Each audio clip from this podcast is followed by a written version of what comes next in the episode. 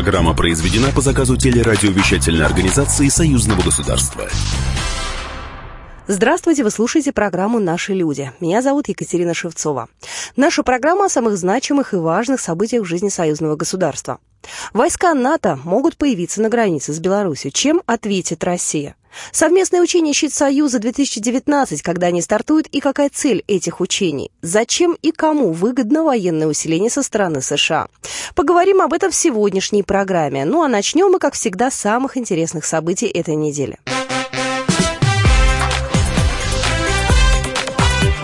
Главное за неделю. Промышленные и культурные достижения Витебской области представили в Москве. В деловом и культурном комплексе посольства Беларуси в России прошла презентация передовых предприятий. Участниками встречи стали руководители ряда российских регионов, представители Постоянного комитета Союзного государства торгово-промышленной палаты России и иностранные гости. Глава Витебского областного комитета Николай Шерстнев отметил давние связи России и Витебской области. Витебщина уже давно работает с Российской Федерацией, практически со всеми регионами. Мы работаем в промышленности, мы работаем в аграрной сфере, культурной, в здравоохранении, в образовании. Наверное, нет сегодня тех направлений, где вот нет совместных интересов. Но э, с каждой нашей встречей мы нарабатываем новые и новые не только сферы открываем, но и более расширяем э, сферу влияния друг на друга. А вообще на сегодняшний день вот мы хотим сделать упор не просто на торговлю друг с другом.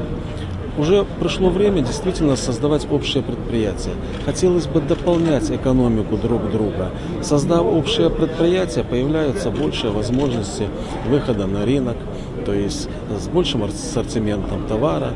Мы, конечно, найдем в экономике многое тогда. Также Николай Шерстнев рассказал, что авиарейсы из Витебска в Москву и Санкт-Петербург могут появиться в 2019 году. Он отметил, что в Витебской области успешно развивается туристическая сфера, она нуждается в открытии этих авиарейсов.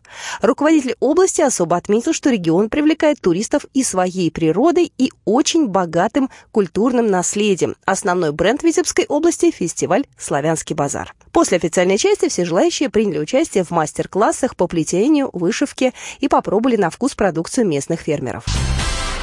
Права молодежи союзного государства на этой неделе обсудили на встрече в Минске союзные депутаты. Свои идеи и предложения озвучили представители молодежной палаты при парламентском собрании Союза Беларуси и России. Александр Лукьянов, первый заместитель председателя молодежной палаты, рассказал о том, как привлечь выпускников к работе по специальности, потом удержать этих молодых специалистов на местах. Необходимо с первого курса образования и обучения молодых э, людей в университетах уже как-то их связывать с руководителями организаций, предприятий, с тем, чтобы они понимали, кем они смогут быть и кем впоследствии они могут как себя реализовать через 2, 3, 4 года, пощупать уже с первых лет эту отрасль, эту специальность, быть практиками, а не только теоретиками. В ходе встречи обсудили и другие направления деятельности молодежной палаты. Одна из главных тем – вопрос обеспечения социальных гарантий молодежи на территории двух стран.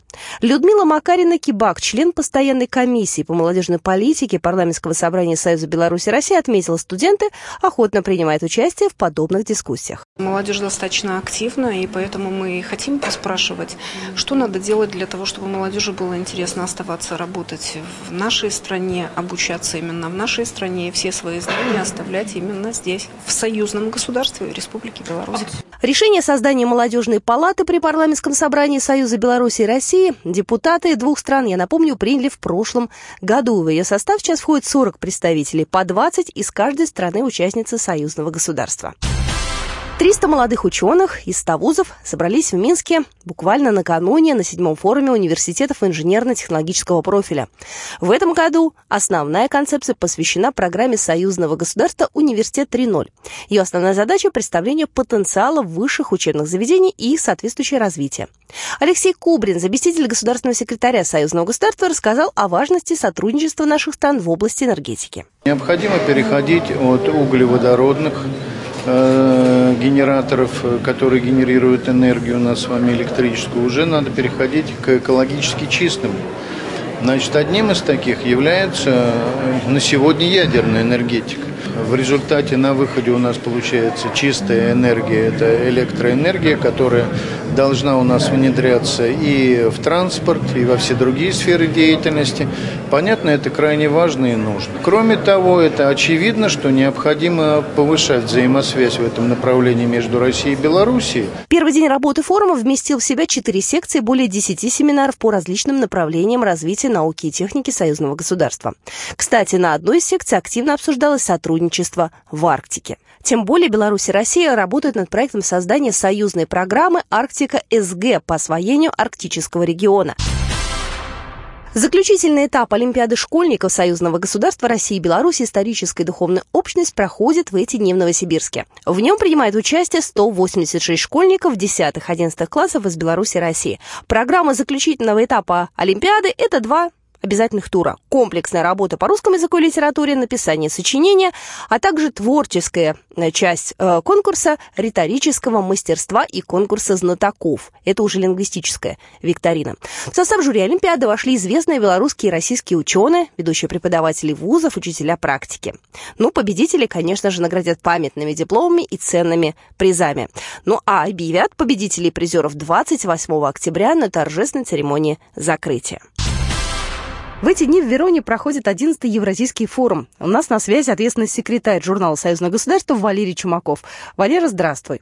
Катя, здравствуй. Я в Вероне нахожусь вот как раз перед э, Дворцом Гвардии, э, в котором проходит 11-й э, ежегодный, традиционный уже э, Евразийский экономический форум. Здесь много народу, огромное количество, зал набит э, битком. Валер, скажи, пожалуйста, а кто из статусных и известных гостей присутствует на форуме? Вначале приветствовал всех э, Матео Сальвини, это министр внутренних дел Италии, заместитель председателя Совета министров Италии. Вот он сказал довольно интересную речь про санкции, про то, что это недопустимо, про то, что нужно от них уходить. Его сменил на Игорь Сечин, который зачитал, между прочим, приветствие от президента Российской Федерации, от Путина. Э, выступал, естественно, Антонио Фалика, это председатель Совета директоров банка ЭТЗа, НТЗа, один из главных организаторов форума. Он сказал, что нужно всем добиваться, но чтобы хотя бы, хотя бы, чтобы Италия в Совете Европы наконец проголосовала против санкций, которые губят экономику и которые абсолютно политизированы. Э, среди гостей были Романа Проди, э, Михаил Хармс, это исполнительный директор Восточный комитет германской экономики. Что интересно, Хармс выступал, говорил по-русски очень хорошо. И, само собой, разумеется, на форуме присутствует Григорий Алексеевич Рапот. Он присутствовал на всех 11 форумах, вообще его называют одним из организаторов. На начальном этапе принимал очень активное участие в создании форума.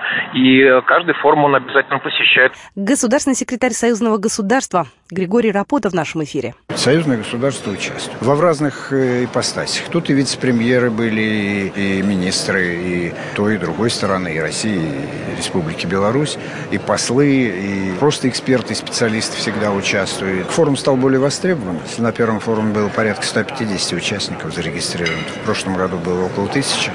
Я не знаю, сколько в этом году, но я думаю, не меньше.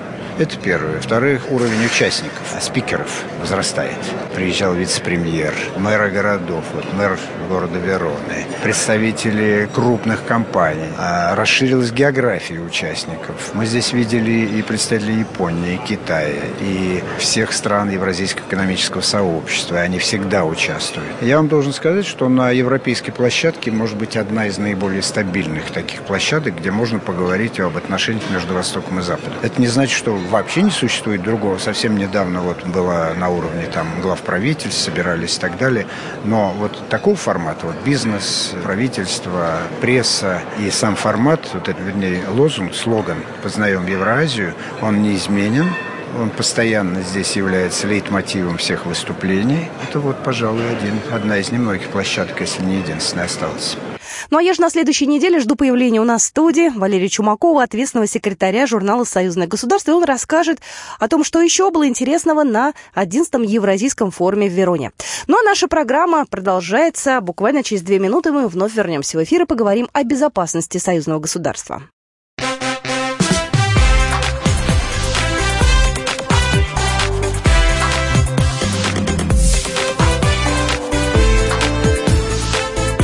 Наши люди.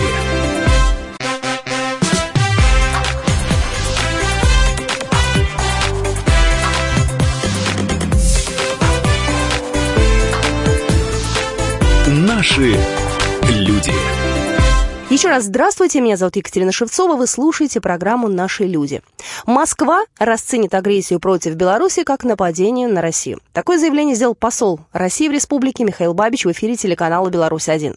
В частности, посол прокомментировал возможность создания американской базы на территории Польши, которая обсуждалась с президентом США Дональдом Трампом и польским лидером Анджеем Дудой 18 сентября в Вашингтоне. Он также отметил, что Россия и Беларусь в этом вопросе проводят единую военную политику, которая гарантирует абсолютную безопасность граждан обоих государств. По мнению Бабича, планы по увеличению американского военного контингента вблиз э, границ России и Беларуси не способствуют безопасности соседних стран. Сегодня в программе мы поговорим, насколько все эти угрозы реальны для союзного государства. И у нас на связи Игорь Короченко, главный редактор журнала «Национальная оборона», член Общественного совета при Министерстве обороны России. Игорь Юрьевич, скажите, пожалуйста, в чем конкретно состоит план Польши и США? Польша является членом НАТО, поэтому за ее военным потенциалом стоит совокупный потенциал Североатлантического альянса. И желание Варшавы принять и разместить у себя на территории, вблизи, э, по сути дела, белорусской границы, на крупную американскую военную базу, безусловно, это вызов и угроза безопасности как для Белоруссии, так и для совмест... Э, союзного государства. Поэтому слова нашего посла, они носят чрезвычайно важный характер, это месседж.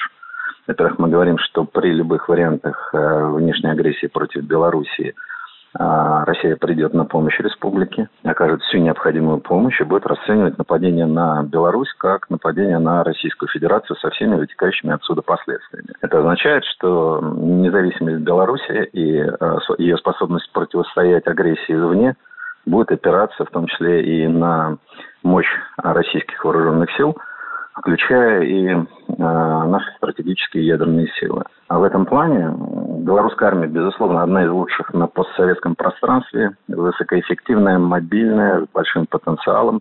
Ну, понятно, против НАТО противостоять в одиночку Минск не сможет по определению. Поэтому, опираясь на Россию, в Беларуси выстраиваются железобетонные внешнеполитические позиции для того, чтобы уверенно себя вести на переговорах, в контактах с Западом – опираясь на мощную поддержку России. Игорь Юрьевич, ну сейчас же начнется огромное количество публикаций в западной прессе по поводу заявления Бабича. Давайте я так скажу. Нас не интересует э, какая-либо реакция в западных СМИ. Нам вообще не надо рефлексировать на то, что пишут западные СМИ. Есть суверенная воля Москвы, есть суверенная воля Минска. И как мы решим, так и будет. Собаки лают, караван идет. В рамках союзного государства проходит очень много различных совместных учений. Насколько мы сейчас сильны в плане военном? Давайте я отвечу. Российско-белорусское военное сотрудничество, оно позволяет взаимно укреплять и гарантировать наш потенциал. У нас э, в рамках учения ЗАП состоялись маневры, в том числе в которых приняла и Россия, и Республика Беларусь. Мы отрабатывали совместные планы обороны, подчеркиваю, обороны, а не нападения – у нас тесная кооперация в сфере оборонно-промышленного комплекса. Поэтому, в принципе, наш потенциал вполне сопоставим совокупный с потенциалом НАТО. И мы можем противостоять любым угрозам и формам давления. Игорь Юрьевич, спасибо большое. Напомню, у нас на связи был Игорь Короченко, главный редактор журнала «Национальная оборона», член Общественного совета при Министерстве обороны России. Ну и в продолжении нашей темы. Военная Россия и Беларусь готовы поддержать стабильность в регионе. В Минске на этой неделе прошло заседание совместной коллегии оборонных ведомств двух стран. Оно было посвящено совместным действиям по поддержанию безопасности и стабильности в регионе. Были утверждены военные учения «Щит Союза-2019», пройдут они на территории России в будущем году. Министр обороны России Сергей Шойгу отметил, что эти маневры будут носить исключительно оборонительный характер.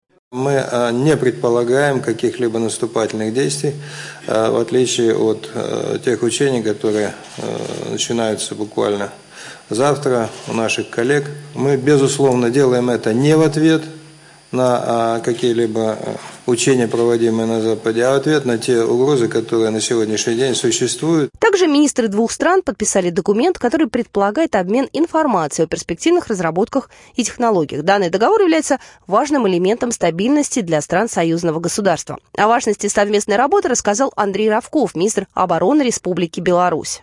Продолжается развитие и углубление производственной и научно-технической кооперации наших предприятий в области разработки и производства вооружения и военной техники. Россия является нашим основным партнером в поставках продукции военного назначения, а также ремонте и модернизации вооружения и военной техники. Министр обороны Сергей Шойгу упомянул о планах Польши по размещению на своей территории американской военной базы. По его мнению, такие намерения мешают установлению стабильной ситуации в военных вопросах на международной арене. И у нас на связи Виктор Баранец, военный обозреватель «Комсомольской правды». Виктор Николаевич, чем конкретно ответит Россия? Что у нас уже есть в приграничных территориях и как мы будем усиливать наше военное присутствие? Здесь надо знать одну принципиальную вещь, что группировка НАТО и у российской границы, я имею в виду Калининградскую область, и у границ э, Белоруссии продолжает наращиваться. Э, более того, интенсивность разведывательных полетов, как сказал сейчас Шойгу, за последнее время резко возросла. Ну а теперь еще ставится вопрос о том, что Польша приглашает американскую дивизию. Ему уже дали условное название «Форт Трамп». Ну, естественно, возникает вопрос, а как будет реагировать Россия на все это? Ну, естественно, естественно, никто не собирается бросать танковые армады там на, на, на Польшу и, и, и, и, или на Венгрию, или на Румынию. Э, реакция наша будет традиционная. Мы просто каждый военный объект, который появится на территории Польши, безусловно, мы возьмем под прицел. Мы не собираемся э прорываться через границу, мы не собираемся воевать, но, естественно, естественно, будет стоять вопрос и об усилении российско-белорусской группировки. У нас уже есть объединенная система ПВО, у нас уже есть военный договор, по которому любое нападение на а, Белоруссию будет рассматриваться как нападение на Россию. В этом не должно быть никакого сомнения.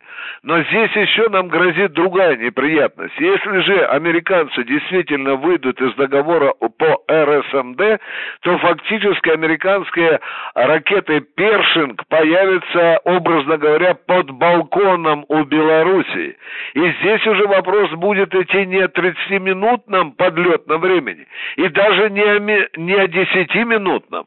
Речь идти может быть о том, что американские ракеты подлетят к Белоруссии уже в течение двух-трех минут. А это, естественно, обязывает и Россию, и Белоруссию принять адекватные меры. Для этого, конечно, будет усиливаться и противовоздушная, и противоракетная оборона. В этом нельзя э, и на минуту сомневаться. Такими будут наши ответные меры. А это значит, что, скорее всего, что помимо тех С-400, которые уже есть э, на территории Беларуси, весьма вероятно, что появятся новые системы, которые позволят ликвидировать эту угрозу. Она достаточно серьезная. Виктор Баранец был только что у нас на связи, военный обозреватель «Комсомольской правды». И мы продолжаем нашу программу, и я предлагаю посмотреть на эту тему с точки зрения политики. И сегодня у нас в гостях Кирилл Евгеньевич Коктыш, политолог, доцент МГИМО. Здравствуйте, Кирилл Евгеньевич. А, добрый день. Давайте начнем, с чего все началось. А, началось с Брекзита, когда Польша увидела для себя шанс э, занять место Британии в Евросоюзе. Ну, место Британии не во всех смыслах, а место Британии как главного проводника воли Соединенных Штатов в Евросоюзе, то есть той дубинки, который имеет право бить Брюссель в случае необходимости. По голове и показывать Брюссель его место. Для Польши такая возможность очень быстро стала необходимостью, потому что отношения с Брюсселем у Варшавы испортились. И, как мы знаем, Польша последовательно последовательно взяла курс на сближение с Соединенными Штатами и да. даже готова заплатить за создание форта Трампа в Польше 2 миллиарда долларов. Это название такое, которое предложил уже Анджей Да, Дуда. Анджей Дуда уже предложил это название. Штаты, понятно, что положили вопрос на рассмотрение, то есть он не под сукном, но одновременно еще не на столе, то есть это не тот проект, который готов. Подпись это то, вокруг чего Штаты готовы думать и при необходимости все это запустить. Про американизм Польши это про американизм Польши, а безопасность это безопасность и даже понимание политических мотивов, которые стоят э, за всем этим, не способствует тому, что ситуация будет восприниматься как нормальные, как безопасные, как спокойные. И размещение дополнительных контингентов, конечно, увеличивает риск и прямой конфронтации, столкновения. И, кроме всего прочего, это будет нарушать э, соглашение о количестве войск и обычных вооружений в Европе. Достаточно старое соглашение. И понятно, что на него, конечно, нужно ответить, сбалансировав ситуацию. Я думаю, что посол Бабич как раз в этот момент имел в виду, ситуация с безопасностью, она будет работать только тогда, когда каждая из сторон чувствует, что у нее есть чем уравновесить амбиции своих соседей себя она сможет в любом случае либо защитить, либо нанести контрагенту совершенно неприемлемый урон, что будет, в общем-то, тождественно защите. Про это мы поговорим с вами буквально через две минуты. Вы слушаете программу «Наши люди».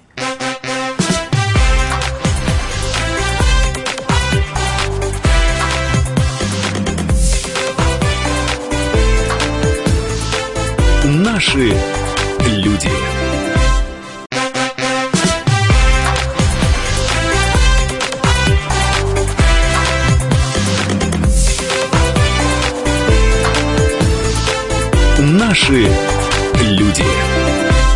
продолжаем программу «Наши люди». А, еще раз напомню, что сегодня на студии Кирилл Евгеньевич Коктыш, политолог, доцент МГИМО, и мы говорим о безопасности в союзном государстве, на том, как нам выстраивать отношения с Америкой, с Европой, с Польшей в том числе. Насколько э, от разговоров американцы и поляки могут быстро перейти к делу? То есть насколько может этот процесс затянуться? Год, два, три, месяц? А, он будет зависеть от России. А ведь э, Трамп – это же человек, который мыслит категориями бизнеса в политике. И он не политик, он не военный, но он э, прекрасно знает, как вести переговоры, он прекрасно знает, как торговаться. И в этом плане ситуация будет выглядеть как? Что Трамп получил козырь, который можно на что-то разменять. Если Россия готова будет покупать этот козырь, тогда базы не будет. То есть, если Россия пойдет на какие-то уступки, на какие-то шаги навстречу, то понятно, что поляков в этом случае поставят на далекую полку, а займутся, в общем другими делами, другим торгом. Либо, если Россия не, не купит, но форт Трампа для Штатов будет бесплатным.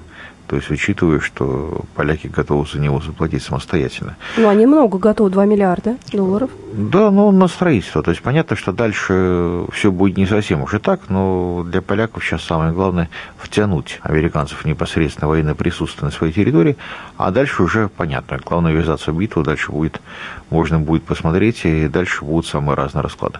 Но в этом плане ситуация не предрешена, но вопрос в том, что Россия обычно не покупает пустоту. То есть мы уже помним, что в Советском Союзе Горбачев э, совершенно замечательным образом разменял реальное вооружение в обмен на декларированный отказ от милитаризации космоса.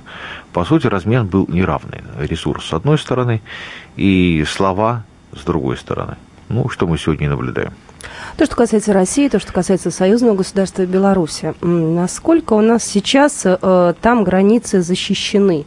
А, то есть, если мы там тоже будем как-то симметрично отвечать, то что-то дополнительное может появиться? Или у нас там, в принципе, и так все в порядке сейчас? А, ну, границы защищены достаточно. То есть, но дело в том, что всегда все готовятся к войнам прошлого, а наступает война завтрашнего дня либо сегодняшнего, и она идет, как правило, по другим сценариям.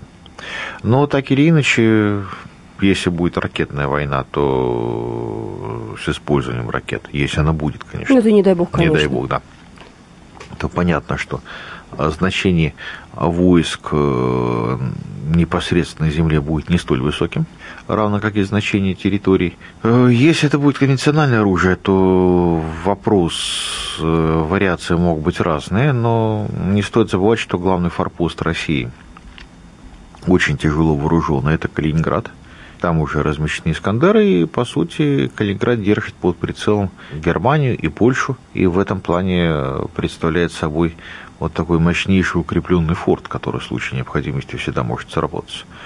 Вот. Но если форт Трамп все-таки появится, появятся новые силы, то вполне возможно, что появится нечто новое в ответ, и возможно, что и на белорусской территории, во всяком случае, э, как возможность это на встрече президентов могло обсуждаться.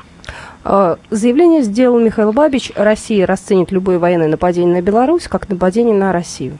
Он подтвердил существующую данность. Беларусь и Россия являются членами ОТКБ. А договор коллективной безопасности предполагает распространение российской ядерной гарантии на всех э, участников договора, а в том числе, естественно, и Беларусь.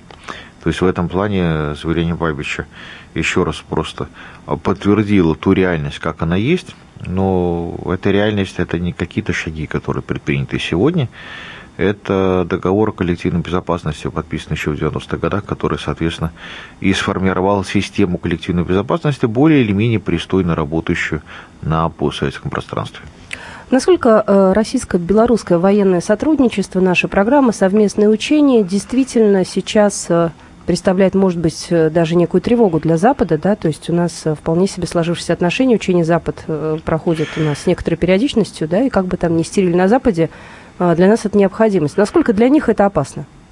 Дело в том, что мы живем же в реалиях информационной войны. А информационная война означает, что мой пиар всегда белый и пушистый, а моего соседа он, безусловно, черный, да, и, да, да. безусловно, доверять ему нельзя. То есть здесь, э, если брать по количеству учений, по количеству войск, э, то НАТО, конечно, существенно превосходит и России, количество российских учений и, естественно, российско-белорусские учения. Но истерия раздувается вполне привычно для того, чтобы использовать факт учений для того, чтобы расшатать ситуацию и лишний раз поставить под вопрос и белорусско-российские отношения, и устойчивость власти, и белорусский суверенитет, ну и так далее. То есть дальше можно идти по списку. А все те пункты, которые совершенно традиционно а, поднимаются оппозиции по любому из поводу. Ну и военные учения, естественно, тоже являются одним из таких поводов. Следующая ближайшая встреча Трампа и Путина э, может нести ясность в этот вопрос и как-то изменить ситуацию? Или этот вопрос вряд ли будет подниматься?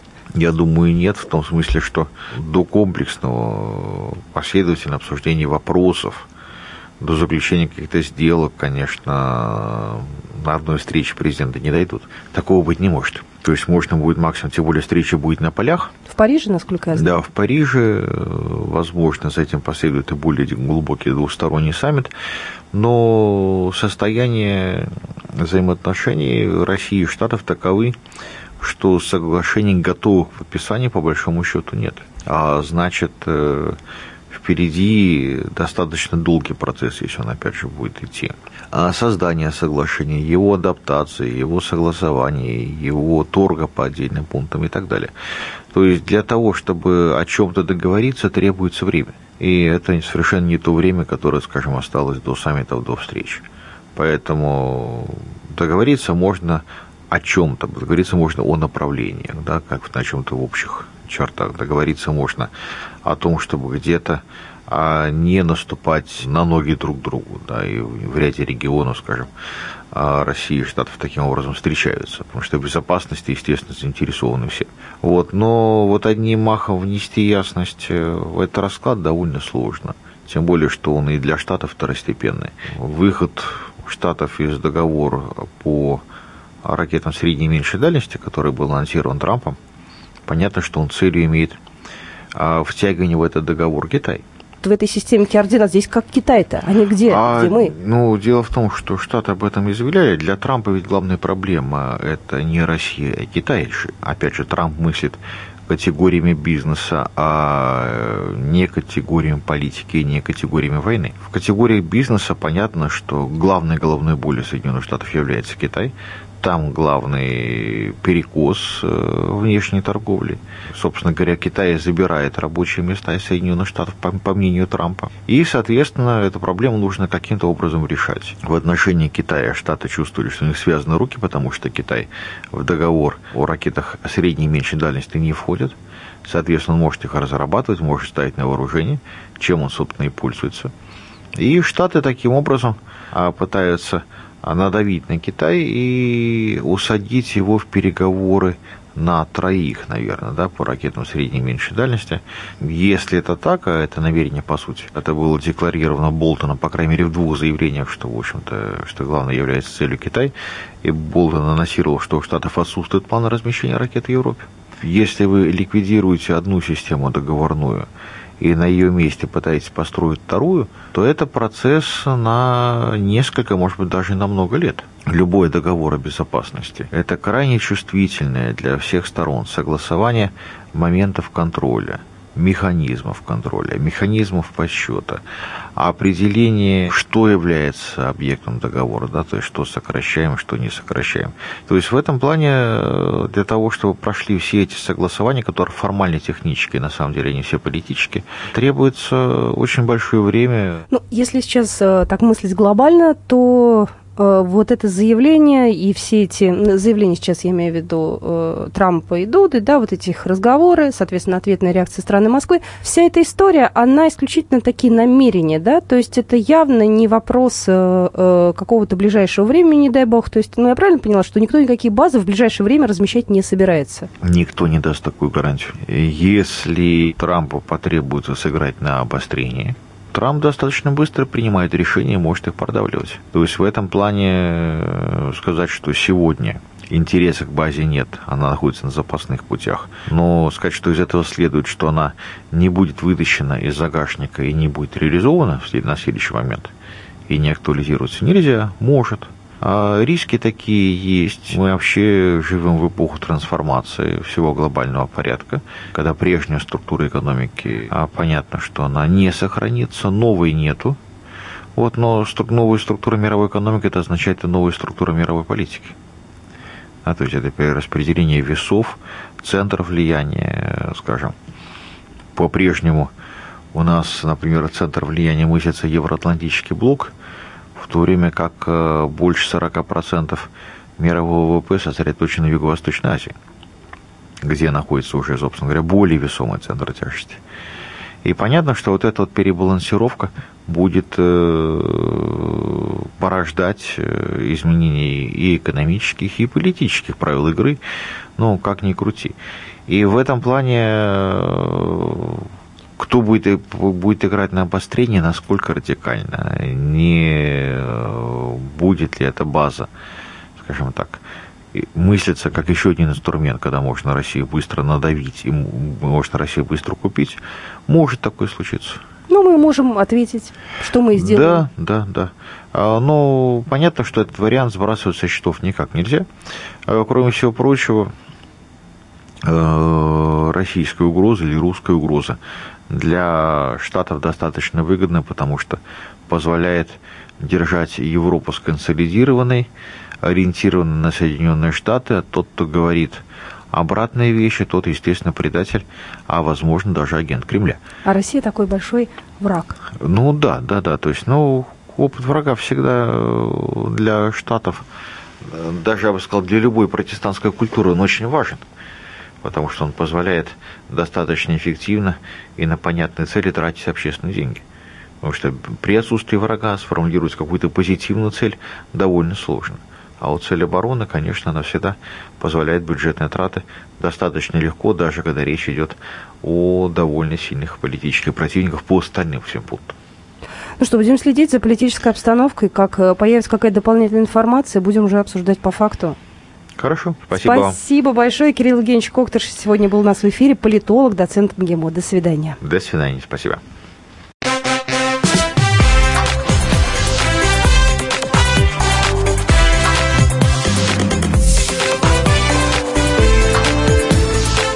Наши люди.